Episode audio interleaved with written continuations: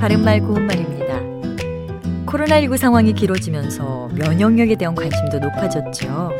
면역력을 높이는 데 도움이 되는 먹을거리 중에 요즘 같은 여름부터 늦가을까지 즐길 수 있는 무화과가 있습니다.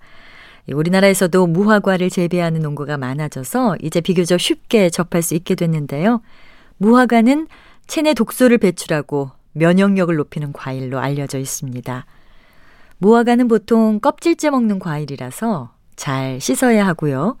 쉽게 무르는 경향이 있어서 구입한 후에는 2, 3일 내로 먹는 것이 좋습니다.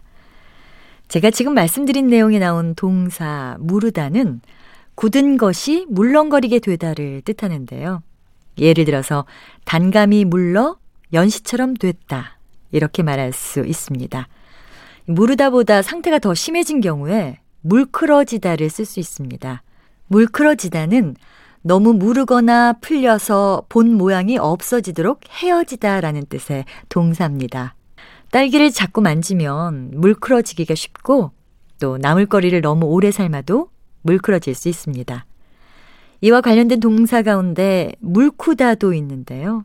이것은 너무 무르거나 풀려서 본 모양이 없어지도록 헤어지게 하다라는 뜻입니다. 동사 물쿠다는 그 외에도 날씨가 찌는 듯이 더워지다라는 뜻도 있어서 날씨가 물크고 무덥더니 비가 내리기 시작했다. 이렇게 쓸 수 있겠습니다. 바른말 고운말 아나운서 변희영이었습니다.